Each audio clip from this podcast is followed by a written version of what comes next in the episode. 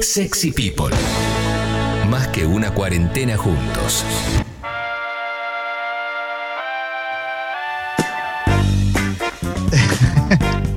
Aquí estamos, 10 y 37, 10 y 37. Acá estamos, seguimos haciendo Sexy People. Vamos a hablar con Martín Rodríguez. Hola Martín, ¿cómo te va? Hola, ¿cómo va? ¿Cómo se escucha bien? Ah, impecable. perfecto. Perfecto. Súper, Martín. La verdad, se te escucha bien, se te ve bien. eh, eh, No, no tanto. todo- está, todo, está todo perfecto, Martín. Em, Buenísimo. Bueno, tenemos, a ver, estábamos viendo recién de, de qué podíamos hablar porque pa- para no repetir tópicos y demás, pero bueno, también hay, hay, hay varias cuestiones para, para charlar.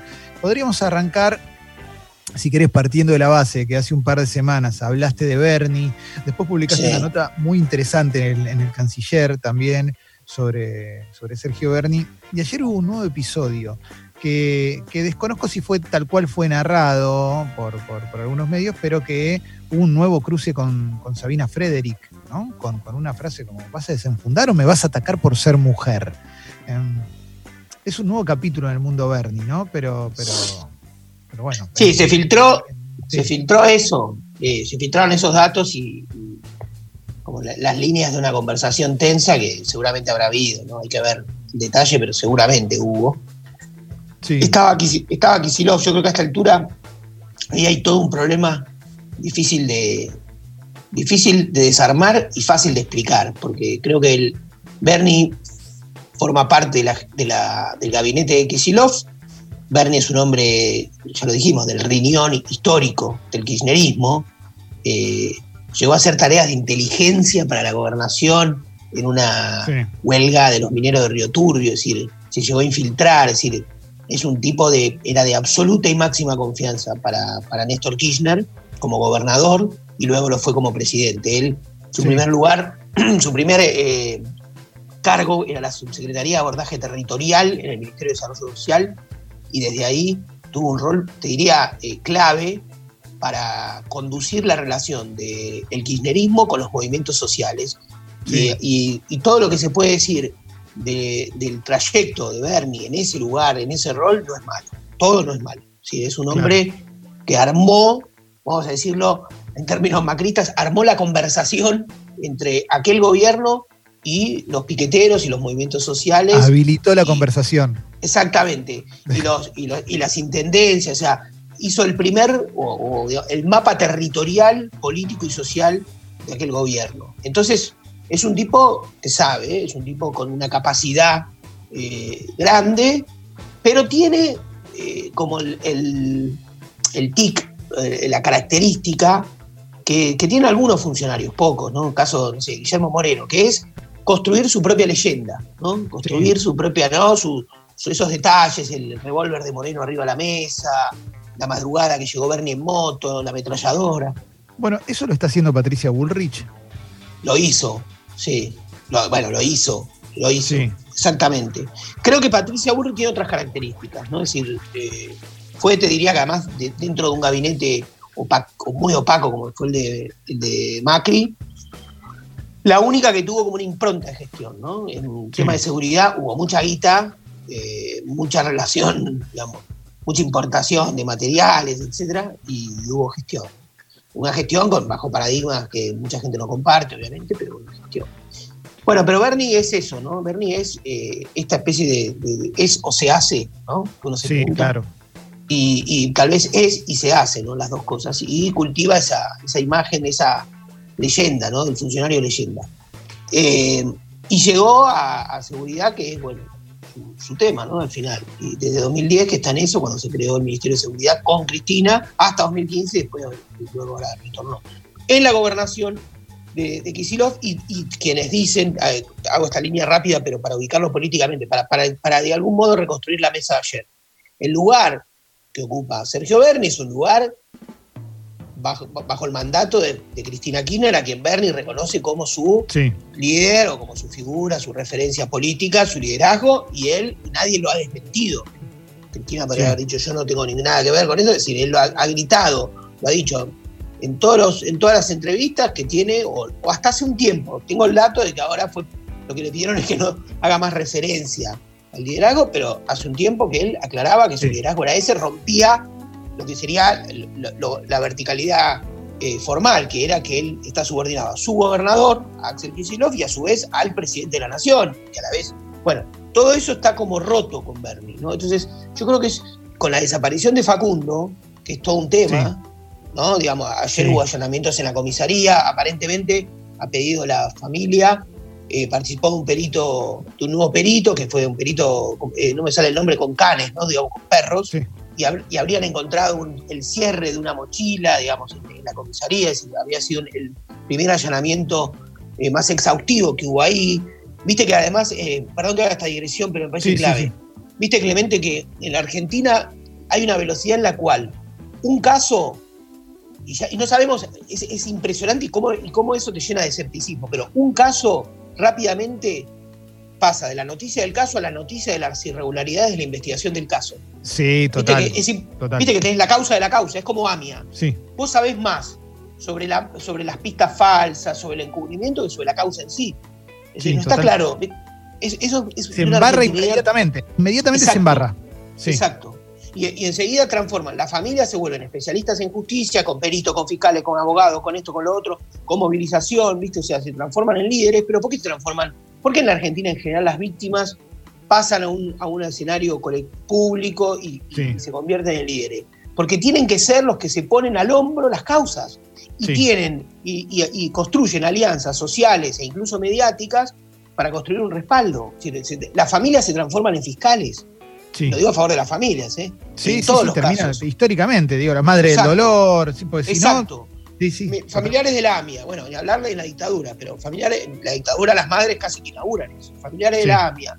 No, todo es, bueno, eso es una, cosa gravísima. Y hoy les estalla eso. Lo pueden tapar, pero, pero hoy la desaparición de Facundo, más un montón de casos de gatillo fácil, estalla en el seno del poder bonaerense y deberían hacerse cargo. Y no digo que lo saquen por la ventana Bernie. ¿eh? No, pero para Bernie, eh, eh, ante circunstancias como esas o el debate del jubilado que mató a uno de los chorros, Bernie no funciona también como una suerte de de lavado ante, ante el temor que puede despertar un gobierno como este de, no, bueno, pero viste que hay, no sé, está el debate de quién es la víctima. Entonces, seguramente este gobierno va a defender a los chorros, va a decir un, sector de la sociedad. Y aparece Bernie y dice, ese señor hay que felicitarlo, o una frase así. Bernie no, no, no, también no oficia también un poco como lavado de imagen ante el gobierno para decir, no, pero tienen a Bernie, Bernie no va a dejar que pase esto. Lo mismo con lo de Facundo, viste que Facundo, eh, Bernie al toque dijo la bonaerense, no sé qué, apartarla de la investigación. Y por otro lado, tenés un montón de gente que dice, no va a pasar nada, no, no lo van a encontrar, etcétera, etcétera. Bernie, ¿no, funciona de esta manera un poco también? Mira, está bien lo que decís. Uno diría que en el, packaging político que tiene que armar el gobierno o, la fuerza política, ¿no? Necesita contrapesar la, popularidad que tiene una lógica más dura de la, accionar, ¿no? De la justicia y de la policía. Yo creo que él, Bernie caricaturizó a Sabina Frederich como, como lo que en realidad eh, no es, porque ella tampoco es exactamente el garantismo. De hecho, las, eh, y te voy a decir un dato que para mí es clave, porque ella es antropóloga, que toda, toda la gente se, mea de risa, dice, tiene, parece que tiene polera negra, va carta abierta, ¿no? y, te, da, y le da marco teórico a la realidad.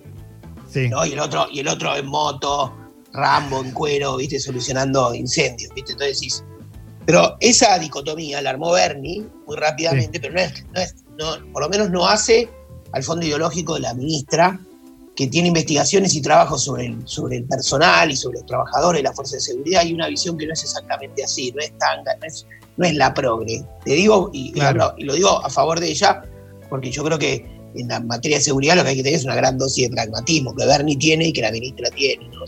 Claro. Está claro eso. El otro día entrevisté, voy a tu respuesta, pero me, quedó picando una frase muy buena de eh, quien hoy es el director de la Policía de Seguridad Aeroportuaria, ¿viste? La policía que fundó en su momento Marcelo Saín, en época de Kirchner, que se llama José Glinsky, que llegó a ser en un momento también ministro de Seguridad de Chubut, él es de Chubut. Y él me dijo una frase que a mí me gustó, me dijo, no se puede conducir a algo que odias. Entonces yo creo que Bernie lo que intenta, en un sentido, más allá de otras cosas, pero en un sentido es construir una empatía de liderazgo con los trabajadores y las trabajadoras que tienen, que cumplen roles en la fuerza de seguridad.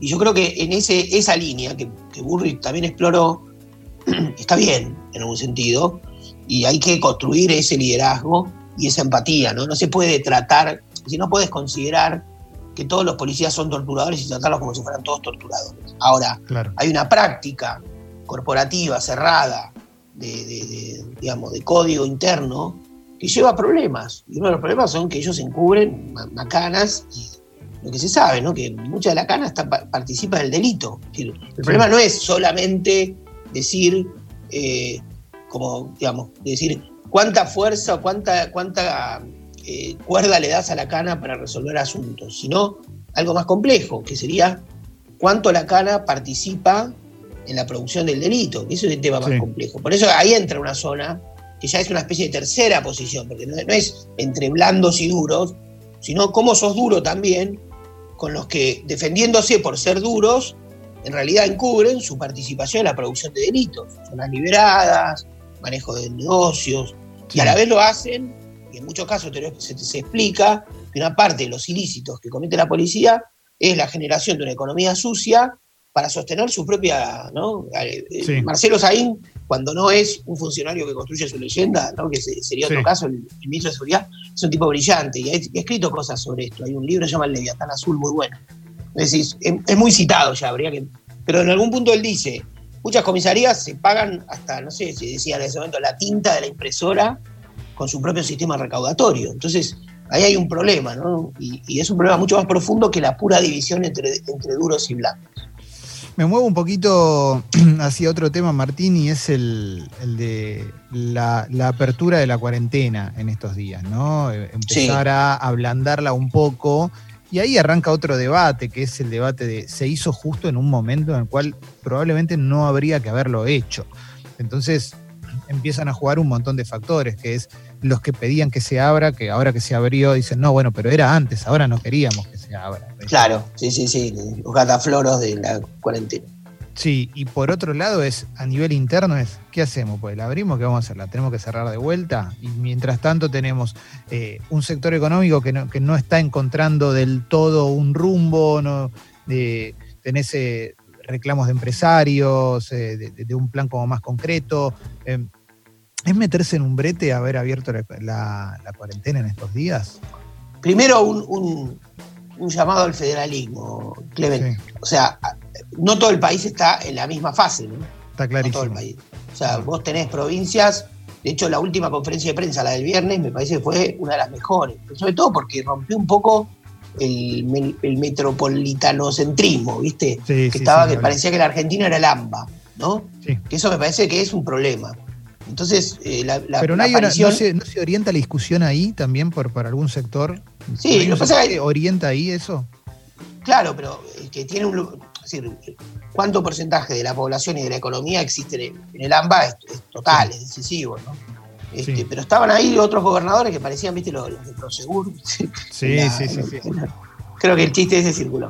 Y, y estaban, este, ahora no me sale el nombre de la, perdón, de la gobernadora de Río Negro, pero estaba Capitanich y Morales de Jujuy y de Chaco. Le dio otro color, bueno, y, ustedes plantean situaciones eh, que uno desconoce. Digo, por ejemplo, te voy a dar un ejemplo este, polémico. Formosa. Formosa tiene un sistema sanitario eh, buenísimo. O sea, lo tiene eh, con atención primaria descentralizada, es decir, es, un sistema sanitario, no sé, como, como el de Neuquén, más o menos. O sea, muy, muy, muy bueno.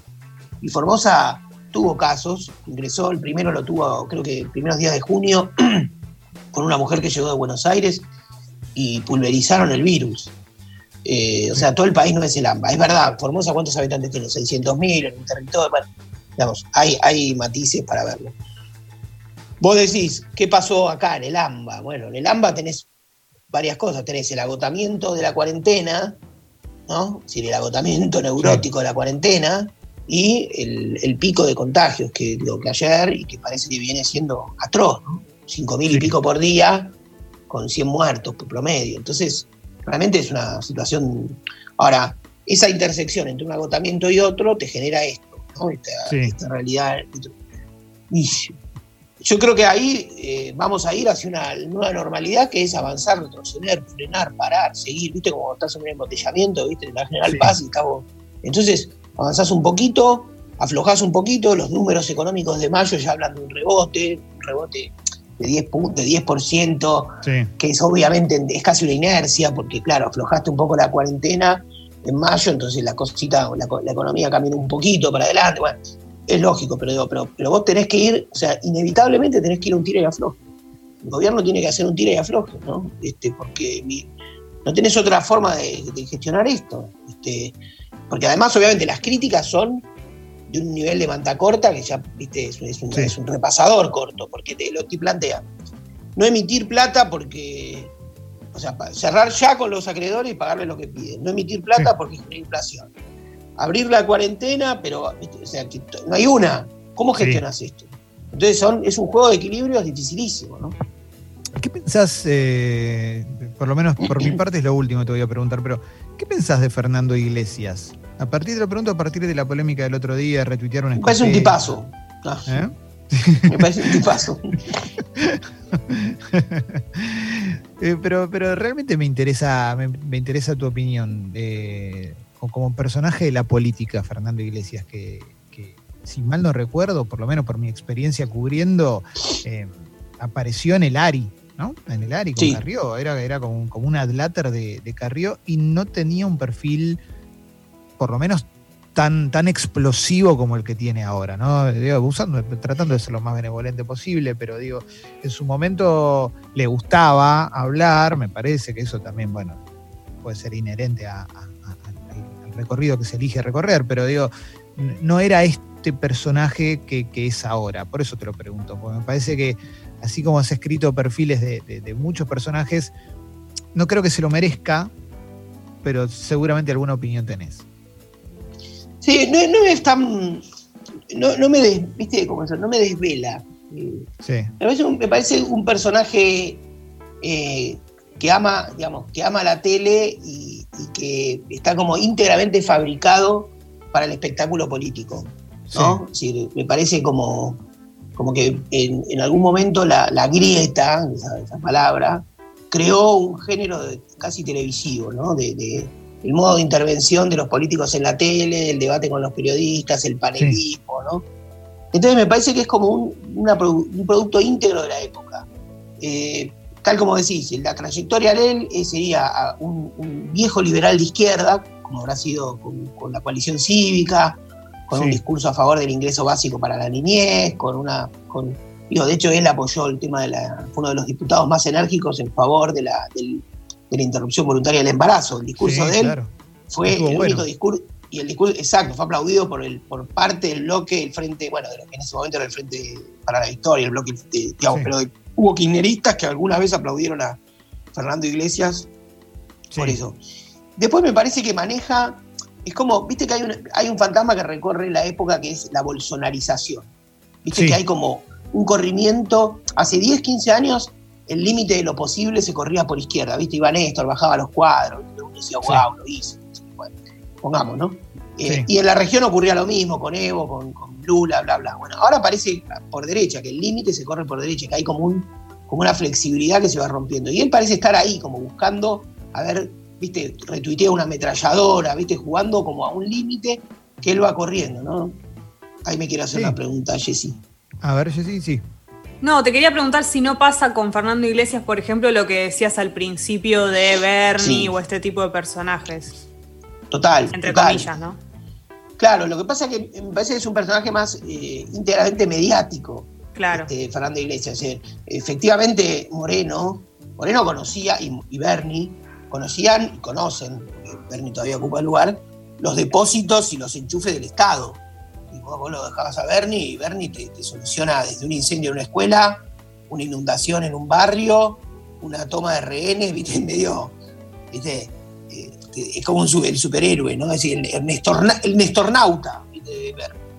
Este, y, Moreno sabe mucho de economía, es un tipo, si salvo cuando se, se pone como a, se regodean los símbolos peronistas, ¿viste? se pone que parece un grande valor del tango. Pero después el tipo, el tipo conoce la economía, era un tipo que tuvo una ferretería, la maneja. Yo, alguna vez hablé con él, es un tipo muy, muy entendedor del mundo de la economía. Este, Iglesias es como, sí, tiene ese rasgo de, construir su propia leyenda. ¿Y qué? ¿No? ¿Y para qué sirve? ¿no? Es un puro diputado, qué sé yo. Es como. Sí, pero, pero, pero lo de la me parece muy tóxico, ¿no? Pero sí, por eso, pero lo de la bolsonarización, este, esta idea de bolsonarizarse, hoy también es una idea también, eh, me parece que es pragmática, porque si te pareciera que si te bolsonarizás, tenés un caudal de, retweets, de likes, digo, que hoy empiezan a tener valor en la construcción de una imagen, ¿no?